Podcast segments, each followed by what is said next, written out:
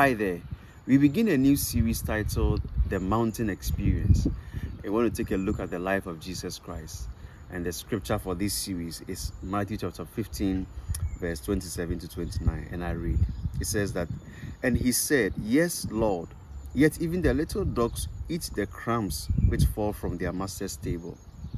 Then Jesus answered and said to her, O woman, great is your faith.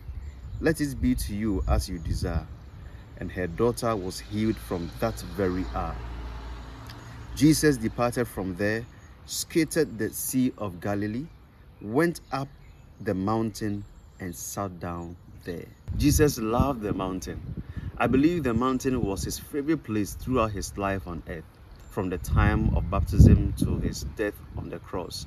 Jesus always went into solitude on the mountain. And so we see here in the scripture, after he healed the daughter of the Greek woman of a severe demonic spirit, the Bible recalls that Jesus crossed the Sea of Galilee, went up to the mountain, and sat down there.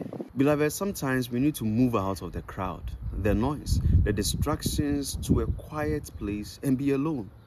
Because you see that this was a time that Jesus could have received praise and honor from men, but he chose to be alone on the mountain. Now, the first thing we notice from the life of Jesus, anytime he went on the mountain, was that he prayed.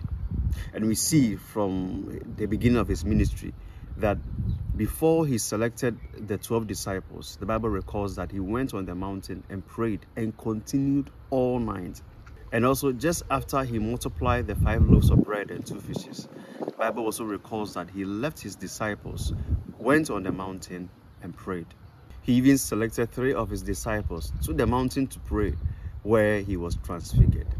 And we also saw that just after Jesus Christ taught the disciples about the Lord's Prayer, he went alone on the mountain to pray. So that was his lifestyle. That anytime he went on the mountain, it was a time to be alone to pray. Beloved, Jesus is teaching us here the need to set time to pray. You know, after we've woken up at dawn, rushed to beat the traffic, sat in meetings for hours, and uh, moved here and there and hustled to feed yourself and family, let us locate our mountain. Let us find time to be alone with God in prayer. Enough of the celebrations, enough of the worrying. Just climb up the mountain, your prayer room or closet sit down there and talk to God. And He'll be there to listen to you, to strengthen you, and to fellowship with you. Beloved, Jesus wants us to locate our mountain, a time of prayer, and talk to Him. And I want to pray with you that you have a time of prayer with the Lord in the name of Jesus. I'll see you again next week for the continuation of this series. Bye.